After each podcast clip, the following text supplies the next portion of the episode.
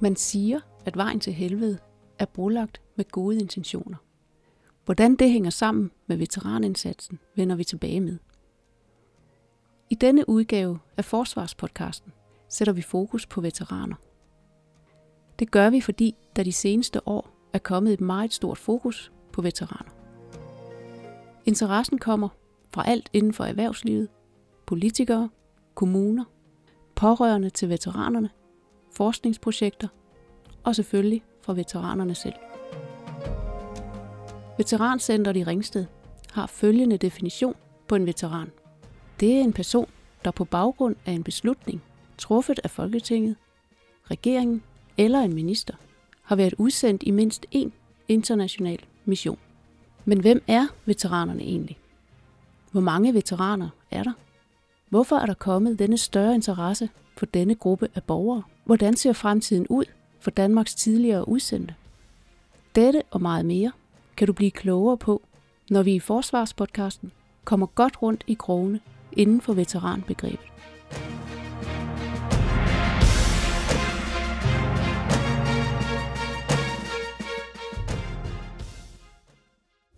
Mit navn er Christina Særkvist. Jeg øh, er selv veteran. Jeg har været udsendt til Afghanistan i 2005 og 2006 og er det, der hedder kaptajn af reserve. Det vil sige, at jeg har en kontrakt med forsvaret, så jeg leger soldat en gang imellem, men derudover så er jeg 100% civil. Jeg har arbejdet med veteranindsatsen siden 2009 øh, på mange forskellige måder, øh, både i, i spidsen for en fond, men også drevet en masse projekter, der har haft øh, fokus på veteraner. Og udover at lege med veteraner, skulle jeg lige til at sige, så er jeg selvstændig konsulent og arbejder med kommunikation og marketing. Og på min højre side, der har jeg en anden gæst med. Ja, mit navn er Liv Vinterberg Lykkegaard. Jeg er veterankoordinator i Fredericia Kommune. Øh, jamen, grunden til, at jeg er landet her, øh, er egentlig, at jeg har ikke været udsendt. Øh, jeg har ikke en militær baggrund, men jeg har været ansat i øh, veterancentret helt tilbage til 2010, hvor jeg så har arbejdet mig op og har været i Socialstyrelsen, hvor jeg også har været omkring øh, veteranområdet. Basisuddannelse socialrådgiver øh, og har taget en master i rehabilitering, øh, og så er jeg bare mega hård til at, øh, at lave netværk øh, og have det tværfaglige samarbejde. Hvad slags veteraner har vi? Altså, hvad er de første veteraner? Jamen, de, de første veteraner, som, som vi, hvad kan man sige, sådan rigtig møder, særligt der tilbage i 2009, hvor der kommer opmærksom på veteranindsatsen, fordi vi har de hårde kampe i Afghanistan, der dukker faktisk Balkan-veteranerne op, fordi der lige pludselig kommer nogle støttemuligheder, og de veteraner, vi har tilbage fra starten krigene på Balkan i starten af 90'erne, jamen der har ikke været noget for dem. Der har ikke været nogen, der har kunne tage hånd om dem, og øh, det er faktisk nogle af de første, vi ser. Øhm. Betyder det sådan set også, at det var et mangel faktisk før 2009? Mange, altså alt er relativt, fordi hvad er mange? Vi havde jo rigtig mange udsendte. Jeg tror, vi har haft mod 35.000 udsendelser til Balkan igennem de her 20 år, vi faktisk har været dernede. Og ud af dem, jamen, så er vi måske vi er nede under 1000, der har et behov for støtte. Så vi skal også passe på, hvordan det er, vi kigger på tallene. Så det, det her med indtryk, som nogen måske har, når de snakker, hvis man nævner ordet veteran, øh, i hvert fald i min alder, så kommer den her Rambo-film straks op, og en, der går ud i skoven og kan, ikke kan styre sig. Det er altså ikke det, vi skal forestille os. Men set fra min stol, så øh, har vi des, desværre øh, en presse, der kommer til at sætte fokus på de negative sager. Og øh, hvis vi kigger på tallene sådan rent undersøgelsesmæssigt, man har både undersøgt det hold, der var, hedder ISAF 7, som er udsendt i 2000 2009, mener jeg, det er. Mm. Og så har man lavet en undersøgelse, der hedder Danske Hjemvendte Soldater, som Fonden Soldatdelegatet øh, stod i spidsen for sammen med øh, Socialforskningsinstituttet, det der i dag hedder VIVE, øh, hvor det rent faktisk viser sig, at veteranen som udgangspunkt klarer sig meget bedre end gennemsnitsbefolkningen. Så antallet af soldater, der har nogle udfordringer, er minimal, men man kan så sige, at de udfordringer, de har, de er katastrofale. Mm. Er det noget særligt ved veteraner, mm. som ikke er, lad os sige, ved fængselsbetjente, hvor næsten 20 procent åbenbart har posttraumatisk stresssyndrom? Jamen, mennesket er særligt i sig selv. Altså, jeg vil jo sige, at øh, vi hver er individuelle. Det, jeg oplever med veteran, øh, veteraner, der har været udsendt tidligere, er, at de kommer hjem og øh, er blevet trænet og har haft et særligt arbejdsområde. Og jeg bliver nødt til at sige, de kompetencer, de har med, fordi det er et højrisiko arbejde, det, det er noget andet, end øh, at hvis man bliver uddannet til at være brugsuddeler.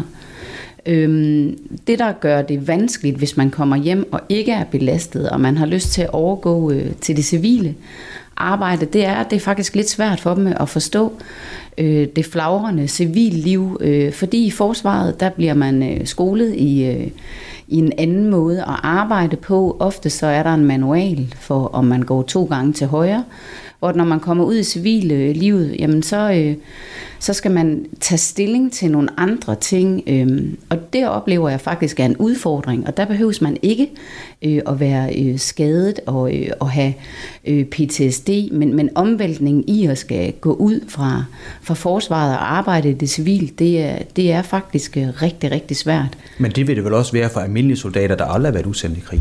Det kan det sagtens være, absolut. Øh, det er en bestemt DNA, har været begået sig i forsvaret, men så vil jeg jo sige, øh, fordi at øh, forsvaret også er et, et politisk styret område, så, så tænker jeg, at øh, næsten alle dem, jeg samarbejder med, har været udsendt en eller flere gange. Øh, det er kun de nye, der kommer ind nu her, der faktisk ikke har nået at være udsendt endnu.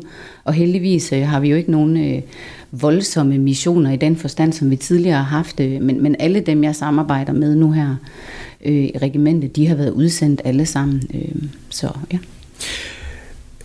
anne Christine, du nævnte før, at der begyndte at være en veteranindsats, altså en speciel indsats over for veteraner. Øh, så dukkede dem op fra, fra eks som, som det jo hedder i dag. Har de savnet en indsats før den tid, tror du? Ja, Balkan-veteranerne, de har helt klart savnet en, øh, en, en eller anden form for indsats. Der har selvfølgelig, hvad kan man sige, nu vil jeg gerne lige skrue lidt tilbage og sige, en af de store udfordringer er jo, at man har overladt indsatsen til, omkring øh, veteraner, den har man overladt til frivillige. Der opstod jo noget, der hed Danmarks Veteran, eller det, der i dag hedder Danmarks Veteraner, hed de blå baretter, som jo var nogen, der forsøgte at samle alle de her folk op, der, gik på, der var på kyberen, øh, op gennem, hvad kan man sige, faktisk op gennem 70'erne og 80'erne og, og helt op til næsten slutningen af 90'erne, øh, havde vi folk på kyberen. Og der stiftede man jo så noget, der hed øh, De Blå Baretter, simpelthen for at skabe et fællesskab for alle dem, der havde været udsendt. Og der har aldrig været noget fra politisk side, så derfor er en stor del af veteranindsatsen den har været drevet af frivillige, men er også i dag drevet af frivillige. Og så tilbage i 2006, der begynder man at se de der rigtig hårde kampe i Musa Klar, hvor, hvor vi rent faktisk, der bliver skudt, og der er nogen, der kommer til skade, og så begynder vi lige pludselig at få nogen hjem, der mangler begge ben, og folk de dør. Øh, og så begynder politikerne at vågne op og sige, hold kæft, der sker sgu noget, vi skal nok gøre et eller andet. Og i løbet af, øhm, hvad kan man sige, 09-10, øh, der begynder man jo at tale omkring det her, og så kommer der den første veteranpolitik, som bliver offentliggjort i øh, 1. Oktober 2010, mener det er. Så vores øh, veteranpolitik, den fylder 10 år her lige om lidt, så vi har haft den i 10 år nu, hvor man så fra politisk side har forsøgt, undskyld udtrykket, øh, at hælde en masse penge ned i et stort sort hul. Men det får mig til at spørge dig direkte, at veteranindsatsen så i dag er god nok, sådan som du beskriver den? Der er sket rigtig meget, det vil jeg sige. Der er sket rigtig, rigtig meget. Udfordringen er bare, at i hvert fald set fra min stol, at man har fra politisk side ikke sagt, det er det og det og det, vi gerne vil have. Men til gengæld har de forsøgt at supportere og give almisser til alle de her frivillige aktører. Øh, og øh, for 10 år siden, der var vi måske fem forskellige aktører. I dag er vi over 100 forskellige aktører. Og det er fordi, det er blevet et område, hvor man kan gå ind og søge nogle puljemidler, men effekten er ringere fra den frivillige side, end den var for 10 år siden. Så kan den frivillige indsats overhovedet løfte det hele? Jeg ved jo, Liv, du er jo professionelt ansat, kan man sige. Kan de frivillige løfte noget? Eller hvordan, hvordan ser du på de frivillige som professionel? Altså, jeg, jeg tror, at vi, at vi bliver nødt til at, øh, at løfte den op i, i det her med et, øh, et tværfagligt samarbejde. Og, og bare lige for øh, ikke at skal være bedre viden, men der er over 140 aktører på området.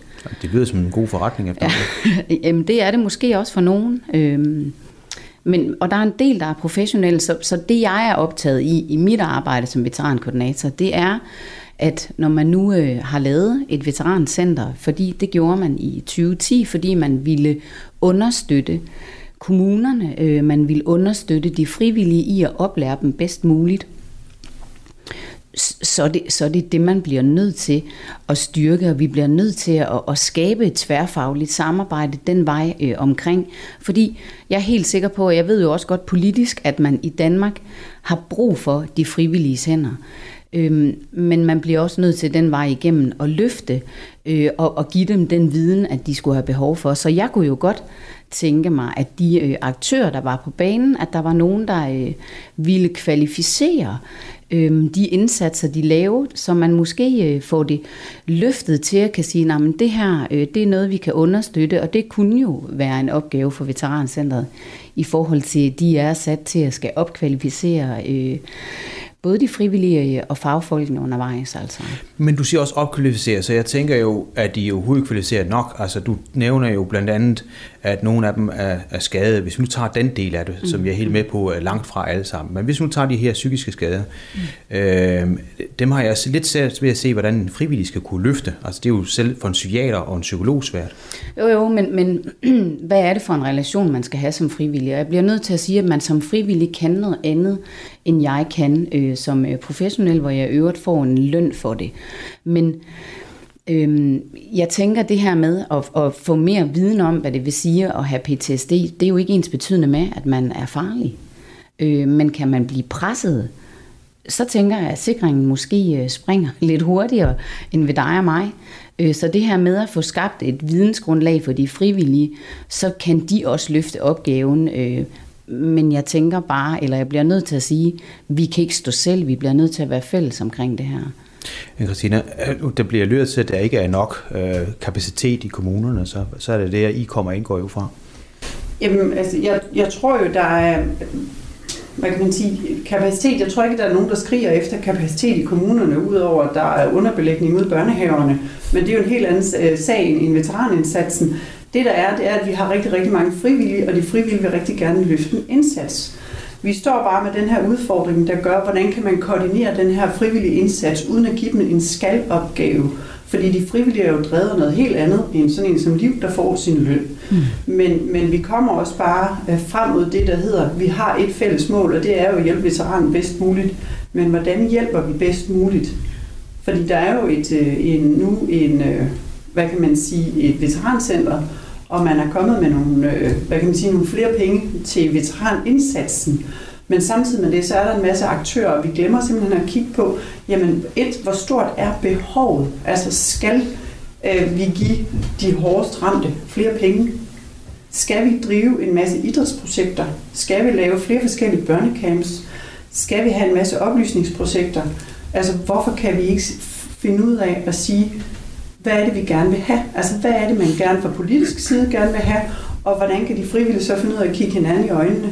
Fordi det er ikke sikkert, at de skal sidde og koordinere det, men man er bange for at professionalisere veteranindsatsen.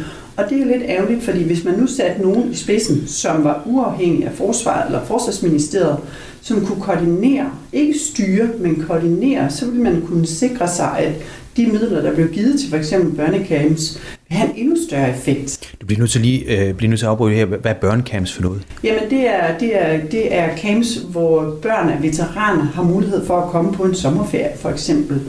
Øh, og der, det synes jeg, det er jo rigtig, rigtig fint, fordi så kan de mødes med, hvad kan man sige, ligesindet. Men, men nogle gange så sker der bare, at der er mange forskellige børnecamps. Og øh, hvis man går ind og kigger på, hvad er nettogruppen reelt set, så tror jeg faktisk, man opdage, at den er relativt lille. Så i stedet for at lave øh, kæmpe med at få øh, deltagere til de forskellige børnecamps, jamen så slår man puljen sammen, og så laver man noget, der er endnu større. Fordi man driver også rovdrift på mange af de her frivillige ressourcer. Og øh, jeg tror på, at man kan udnytte effekten meget bedre ved at kunne sætte sig ned. Jeg ved godt, der er noget, der hedder Frivillig Veteranforum. Jeg har også deltaget i dem. Men Frivillig Veteranforum foregår jo også mellem øh, 9 og 15. Øh, hvis, og hvis man gerne vil have nogen, der er aktiv på arbejdsmarkedet, så kommer de altså ikke ned til Ringsted mellem 9 og 15 en torsdag. Fordi der, der er man på arbejde. Øh, det er den ene ting. Det næste er, at det er ikke alle frivillige, der har økonomiske ressourcer til at komme ned, for der er altså ikke alle, der har en stor pulje, pulje af penge og kan få kørebidrag. Altså, så er det, det er 100% frivilligt drevet. Der er nogle få af de her områder, som er på finansloven og får en masse penge, men de kan jo sagtens gå ned og sætte sig ved transcenteret og køre fra Jylland øh, til, til Ringsted øh, fordi de får både dækket broen, og de får dækket deres kilometerpenge. Det er ikke, fordi folk skal have løn, man er frivillig, men, men, men frivillighed koster også penge. Plus det sætter nogle begrænsninger, kan jeg forstå på dig. Ja. ja. Nu du jo selv har været udsendt. Øh, hvor synes du, at øh, hovedfokuset skal ligge? Altså, der er jo både de mange raske veteraner, som du selv har nævnt, men der er også de om man så at sige, skadede veteraner, altså både dem, der er fysisk og psykisk skadede. Vi snakker meget om psykisk, men der er jo også fysiske skader hos mange af dem. Og selvfølgelig følger nogle gange begge dele sig af. Men hvad, hvor skal hovedfokusen ligge, synes du? Nu sagde du, at der var mange fysisk til skadekørende. Der er otte dobbelt ben amputeret, og så er der måske otte, der mangler et ben. Og så er der selvfølgelig nogen, der har mangler et arm, eller mistet synet, eller ondt i ryggen, eller et eller andet. Men mange er det jo ikke, hvis du tænker på, hvor mange der dagligt faktisk kommer til skade i trafikken. Øh, så, så vi skal passe på, at vi ikke laver et spøgelse ud af veteranen, og det er der udfordringen er. Det er hele i talsættelsen af veteranen, man kalder dem ressourcestærke eller ressourcesvage.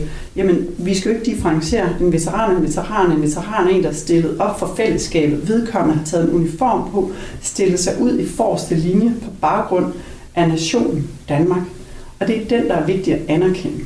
Og hvordan anerkender man? Jamen det gør man jo ved at oplyse om veteranens opgaver og indsats og skabe en forståelse i befolkningen, så vi har grundlag for en demokratisk diskussion om, skal vi anerkende den, skal vi ikke anerkende den. Og derfra kan du og jeg som individuelle borgere tage hensyn til, sige, jeg kigger på Liv, lad os sige, hun er veteran, sige, hold kæft, hun er fandme stillet op for Danmark. Hun har forladt sit hjem i seks måneder, boet i en lejr. Hun har ikke kunne kysse sine børn på nat. Hun har udsat sig selv for fare. Hun har set nogle ting, som størstedelen af Danmarks befolkning heldigvis ikke har oplevet. Men det er ikke ens betydende med, at hun kommer hjem og er skadet. Det har bare påvirket hende på godt og ondt. Hun kommer hjem med nogle ting, hun kan bidrage med. Og al forskning viser sig, at veteraner som udgangspunkt sætter mere pris på livet. De har gennemsnitligt en bedre fysisk form end baggrundsbefolkning. De har en gennemsnitlig højere IQ end baggrundsbefolkning. Fordi det kræves der inden for, at man kommer i forsvar. Derudover så er overgangen, hvad kan man sige, beskæftigelsesgraden også højere end gennemsnitsbefolkning. Så vi skal passe på, at vi ikke falder ned i de her sorte huller omkring manden, der bor ude i skoven, eller ham, der dræber sine forældre. Det, det er fortilfælde, og der ligger som oftest også en lang og anden historie til baggrund for, når sådan noget sker. Men hvorfor er det så overhovedet brug for veteranindsatsen? Jamen, jeg synes helt grundlæggende, så er der jo behov for, at vi har et samfund, som kan håndtere, hvad kan man sige, de udsatte borgere, vi har. Og så kan man sige, at veteranindsatsen, det er jo politisk. Vi vælger som, som samfund at sende nogle soldater, eller politifolk, eller sundhedsfolk, øh, eller beredskabsfolk ud i forreste linje. Og hvis vi vælger, og hvis vi gerne vil indgå, det er jo sådan en del af det store fællesskab, hvis vi gerne en del af EU og NATO og FN, jamen så bidrager vi altså med nogle aktører. Og det er nogle personer, og dem skal vi så også tage vare på, når de kommer hjem igen. Det næste er så, når de kommer hjem, jamen skal vi differentiere mellem den almindelige borger, der er kommet til skade i en ulykke eller er blevet voldtaget? Jamen skal vi det? Skal vi det? Det mener jeg ikke, men jeg vil gerne bruge veteranen som spydspids for at skabe forandring i vores samfund. Mm. Vi betaler rigtig meget skat. Vi siger, at vi har et velfærdssystem. Så skal vi også kunne håndtere de mennesker, der kommer til skade på den ene eller anden måde. Så du mener faktisk, at veteraner om så skal være forgangspersonen i forhold til alle andre, som har været... Altså, jeg tænker på sådan en, en, en brandmand, for eksempel, vi ser jo mange uhyggelige ting. Vi har lige, øh, der kan være fængselsbetjente, som åbenbart lider af, i stort omfang af, af, af problemer. Altså, så, så veteranen i dit hoved, om man så at sige, det, det vil altså være en person, som ligesom skal gå forrest øh, for ligesom at løfte alle andre, som også har været udsat for noget. Vi har en synlig minoritetsgruppe, som vi kan lave noget forskning på, og som rent faktisk viser sig. Derude er der blevet postet rigtig mange penge ind i projekter, som har, som har haft en eller anden form for dokumenteret indsats. Soldatergatet har drevet et projekt, der hedder Vejen til en bedre hverdag, som rent faktisk har vist sig, at hvis du har en personlig togholder, så kan du komme rigtig, rigtig langt. Og den, øh, hvad kan man sige, øh, den, den, øh, den måde at arbejde på, kan jo også bruges på alle mulige andre borgere. Og prøv at tænke, hvis man turde investere i at køre det her med at have en koordinator eller en personlig tovholder, så vil vi kunne løfte folk bare ud af de her 24 veteraner, som var rigtig langt ude, langt væk fra arbejdsmarkedet, øh, ofte indlagt på psykiatrisk i løbet af den periode, det var der. De havde ingen genindlæggelser hen over tre år på psykiatrisk hospital. De begyndte at se deres familie. Mm. Deres medicinforbrug blev øh, øh, hvad hedder det, mindre. Øh, de begyndte måske at studere, og nogle af dem kom endda ud på arbejdsmarkedet fordi man kiggede på den enkelte borger. Og det er jo der, en veterankoordinator kommer ind, men man kan også sige en borgerkoordinator, hvis man er syg og har brug for hjælp. Det er, Det er fuldstændig det er jo det er lige præcis over ved dig. Kan Ja. vi ikke prøve at få et billede af, øh, hvordan din, altså, hvad er det egentlig sådan en person som dig går og laver? Øh, Ja, hvad laver jeg ikke? altså udover at du er ansat sige. ved Ja, ja. Fredericia Kommune. Jamen, ordet i sig selv, koordinator, tænker jeg, det, det rummer rigtig, rigtig meget. Jeg er ikke øh, med min, sådan som min profil er opbygget, der sidder jeg ikke med myndighed. Så jeg bruger rigtig, rigtig meget tid på at få skabt relationer. Men jeg bruger også rigtig, rigtig meget tid på at få øh, skabt viden i kommunen. Øh, og som anne Christina siger, det her med, øh, kan der blive udarbejdet en model. Nu er det lige veterangruppen, at det handler om, men der er rigtig mange øh, andre udsatte grupper, der også kunne bruge øh, det her vidensflow øh, omkring det. Øh, fordi der er også andre komplekse sager end, end kun øh, veteranerne. Jeg vil så sige, der hvor at øh, jeg oplever udfordringen i det kommunale kan være, at, øh, at de måske er øh, bedre øh, rustet til at møde en med en depression, med noget angst. Øh, der, der mangler viden omkring, hvad det vil sige øh, at have været ansat øh, i forsvaret. Det bliver jeg nødt til at sige, fordi øh, den civiles holdning kan oftest være, øh, når man nu siger, at man er veteran, så må du have PTSD. Øh, nej. Øhm, Så begrebet, øh, synes jeg måske også er blevet øh, lidt udvandet, øh, og det har også skabt øh, øh, de her grupper i to lejre af, at der er nogen, der ikke vil øh, kalde sig veteraner, øh, fordi de vil helst ikke øh, stemples. Så det her med at få altså lavet... veteraner, der ikke vil, vil, vil vide, at de er veteraner, så Ja. eller ikke vil bruge ordet i hvert fald. Lige præcis, fordi at der måske kan være en stigmatisering i, når man øh, er du veteran, så har du i hvert fald PTSD. Øh, og, og det tænker jeg, det har aldrig nogensinde været ideen med det her. Det har været, at, at man vil anerkende, men fordi udtrykket veteran øh, også øh, bliver brugt på andre øh, områder i, at når man så er man i hvert fald gammel. øh, der er jo rigtig, rigtig mange, der har været sendt ud, øh, hvor de har været et par 20 til, øh, til Afghanistan. Øh, og du skal have været udsendt i 28 dage øh, til en øh, international mission, så er du veteran. Øhm, så, så, så jeg tænker, det her med at få skabt et vidensflow i kommunen, det kan drøbe ned på andre øh, faggrupper og skabe mere viden om, hvordan man kan koordinere, hvordan man kan strukturere et forløb. Øh, og jeg vil sige, øh, jamen det er nogle gange komplekse forløb, øh, hvor at øh, for eksempel i Fredericia, der har vi 600 veteraner, ikke? Og hvis man siger gennemsnitligt, jamen øh, der er fire øh, familiemedlemmer i en øh, familie, jamen så breder det sig øh, lidt længere ud. Øh, det er en garnisonsby, øh, at jeg øh, gør tjeneste i, skulle jeg lige til at sige, at jeg arbejder i.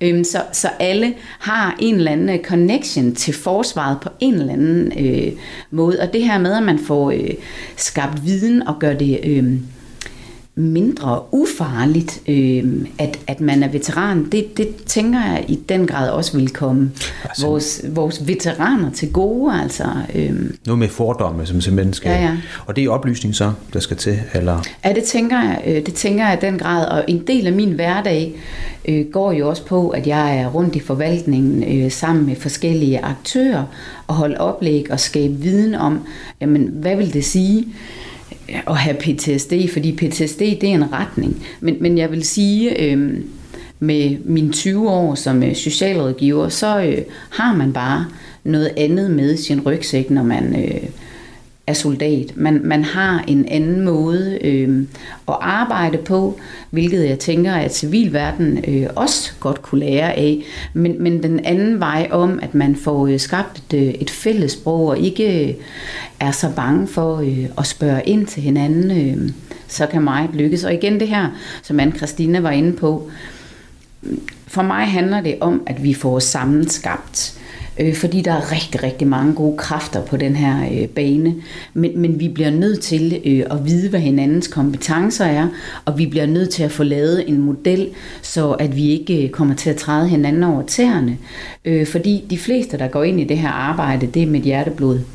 Øhm, og fordi at, øh, at man har noget med i rygsækken, øh, og at man gerne vil hjælpe og støtte andre. Øhm, så det her med, at man får, øh, får sat sig sammen med frivillige professionelle, får forventningsafstemt, får sat det hold, der skal sættes til at få løst den her opgave. Og så kan det godt være, at det er anderledes øh, i Jylland, end det vil være over på Sjælland i forhold til, hvordan man samarbejder, men at man tør at, øh, at trykke hul på den her ballon for øh, at få, få fundet ud af, hvordan øh, løser vi det her i fællesskab, så at det ikke bliver skydet med spredehavl en gang imellem.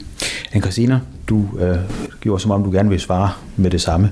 Ja, men nu øh, røg jeg lige en helt anden retning. Det er jo i forhold til det der med at sige, hvordan kan man jo skabe den her forståelse for, hvad en veteran er. Hvad er det for nogle opgaver, ressourcer og kompetencer, øh, altså opgaver, de har løst, og ressourcer og kompetencer, de kommer hjem med. Mm. Både øh, som, som ansat i, i forsvaret, men også når man har været udsendt. Overgangen fra, øh, hvad hedder det, soldat til civil, den er jo, den kan være svær, fordi ja, hvad sker der inde i den her sorte boks, og man har måske været udsendt. Og det er jo grundlæggende oplysning, og det er jo både, øh, hvad kan man sige, i forhold til forvaltningen, internt i forvaltningen, når man sidder med en udsat borger, det er den ene ting, men så er der den brede folkeoplysning til herre fra Danmark øh, omkring det her, jamen, vi har faktisk nogle mennesker, der rejser ud, trækker uniform på, stiller op hver dag. Øh, det er veteranerne, men vi har selvfølgelig også nogen herhjemme, og hvor, hvor meget ved vi egentlig om den indsats, de går og laver hver evig eneste dag. Og det tror jeg virkelig, vi, vi skal som, som demokratisk samfund tænke på. Og har vi en forståelse for de, øh, hvad kan man sige, kompetencer, mennesker, der stiller op hver dag for at sikre sig, at vi kan bruge verdens fedeste samfund og føle os trygge, når vi går på gaden. Øh, frem for at vi kun ser historien. Nu kører politiet også en øh, PTSD og svage, og selvfølgelig er det vigtigt. Der er traumer med. Man kommer til at opleve en masse lort, for at sige det mildt. Men det er jo ikke ens betydende med, at man ikke har ressourcer, man ikke har kompetencer, man ikke kan gå ud og varetage et arbejde, man ikke kan være familiefar eller familiemor eller kæreste. Øh, jeg tror, man skal passe på, vi stempler alt for hurtigt, fordi vi ved alt for lidt. Ja. Hvordan får vi så, fordi nu bliver det øh, altså de her 50 millioner kroner, som veteranindsatsen har fået, øh, skulle langt flere af de her penge øh, være brugt til mere oplysning i stedet for? Altså, de har jo sat 800.000 af til den gode historie, og det bliver jo så spændende at se, hvordan de bliver prioriteret, og mm. hvordan de bliver smidt hen. Det ved vi ikke endnu. Det kommer jo i løbet af den kommende tid, men der er sat 800.000 af. Forsvaret de har det, der hedder en oplysningsforpligtelse og ikke en formidlingsforpligtelse. Så forsvaret skal jo kun oplyse om aktuelle situationer og ikke lave noget formidling, der hedder rent historisk. Så vi står med en kæmpe stor udfordring. Der er nogen, der arbejder med formidlingsprojekter. Jeg kører blandt andet et selv, men det er enormt svært at finde kapital til at køre en formidling, fordi det er kultur, det er folkeoplysning, og øh, når det så drejer sig om veteraner, så er det nemmere at sige, at jeg kan godt få penge, hvis jeg står med en skadet veteran, fordi så vil man gerne støtte, så han kan komme på en eller anden træningslejr på Lanzarote, men man vil ikke støtte den, den store, brede anerkendelse, altså folkeoplysning, som rent faktisk kan, skal skabe en forståelse. Så hvis jeg spørger ind til det her, altså de 50 millioner kroner, der kunne godt flere af dem være brugt til, til folkeoplysning så? Det personligt... Så det er dig, jeg spørger. Jeg, ja, det, det, det synes jeg faktisk, at man kunne godt arbejde med, men det tænker ikke, det er jo ikke... De her penge er sat til veteranindsatsen. Der er måske nogle andre, der skal sidde og sige, undervisningsministeriet, der findes ikke noget undervisningsmateriale omkring veteraner for eksempel. Mm-hmm. Øh, hvordan kommer vi ud på uddannelsesinstitutionerne, hvis vi skal skubbe på øh, den, den, hvad kan man sige, den brede forståelse, så bliver vi nødt til at skabe indsigt hos Herre for Danmark. Og det er jo at give nogen en opgave, men også gå ind og skubbe på, på uddannelsesinstitutionerne. Jeg har i, i 2019 og i, i løbet af i år har jeg ved at undervise en masse udskolingsklasser, vi har mødt omkring 5.000 skoleelever. De ved ingenting. Og det, de ved, det er, at de har set filmen Armadillo. Mm. Det er pensum. Det er sådan ligesom det der er pligtpensum, fordi det er det eneste, lærerne kan gå ud og hive ned af hylden. Og det er jo meget lidt sigende om, hvad det er, Danmarks internationale indsatser rent faktisk går ud på. Der er ikke noget med politifolk, der er ikke noget med beredskabsstyrelsen. Vi ser øh, nogle, nogle blik af nogle folk, øh, nogle unge drenge, der er i krig øh, og dræber talibaner. Men hvis det den her brede forståelse, øh, vores folkeskoleelever får i 9. klasse og på gymnasieniveau, så kan jeg godt forstå, at der er lang vej til at ændre forståelsen af, hvad en veteran er. Ja, du har hænderne op også. Ja, jeg vil faktisk egentlig øh, tilføje, fordi en del af min arbejdsopgave er jo også at få klædt børnehaver og skoler på at få skabt den, den rigtige viden, og, og det kan jeg jo ikke gøre selv. altså, øh, det bliver jeg jo nødt til at gøre sammen med nogle andre fagprofessionelle, som har den her viden. Øh, og så kan man sige, hvorfor skal det kun være veterandelen? Ja, men lad os nu starte her, fordi at man har valgt politisk, øh, at man vil anerkende så kan den brede målgruppe øh, få lov til at, øh, at, at lære af det efterfølgende. Øh, ja.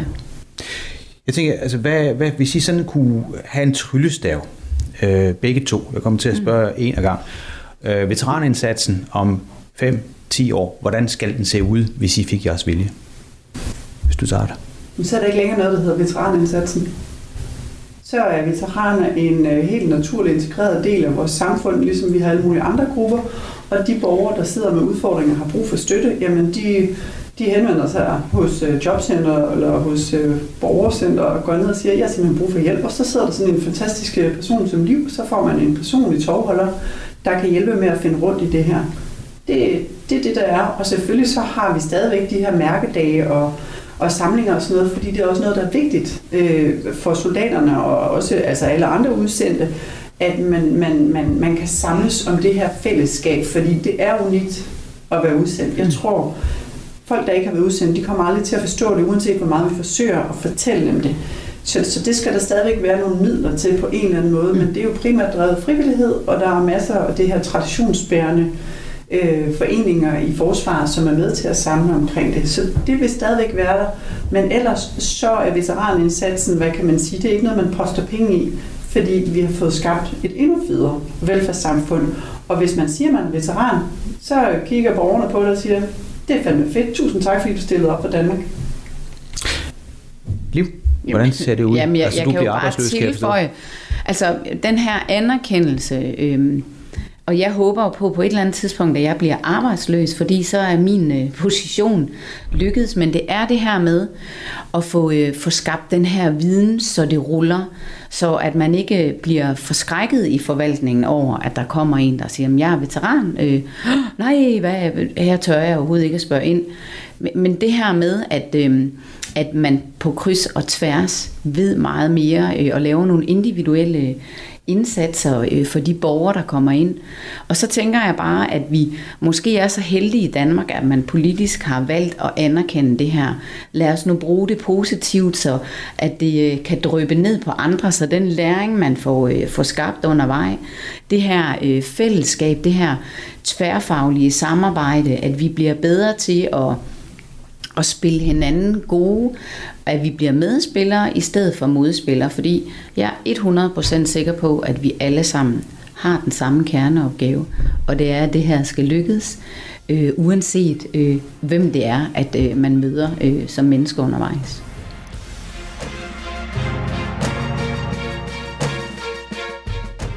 Du har hørt Forsvarspodcast. Mens Kastellet lagde mursten til interviewene, så var det veterankoordinator Liv Vinterberg Lykkegaard og anne Christina Salkvist, der øste af deres viden og erfaringer. Sidstnævnte har mange kasketter, blandt andet tidligere udsendt, kaptajn i reserven, selvstændig konsulent og er aktiv for organisationen udsendt af Danmark. Journalisten hedder Jan Simmen. For research og idéudvikling stod Adam Sonic Meinerts for organisationen Folk og Sikkerhed. Det hele er produceret af Radio MB sammen med den elektroniske folkeoplysning. Du kan genhøre udsendelsen her på Folk og Sikkerheds hjemmeside. Har du forslag til emner, vi skal behandle i Forsvarspodcasten? Så skriv til Folk og Sikkerhed på Facebook eller på mailen kontakt snabelag folkogsikkerhed.dk Mit navn er Karina Ludvigsen, og jeg siger tak for denne gang og på genhør til den næste Forsvarspodcast.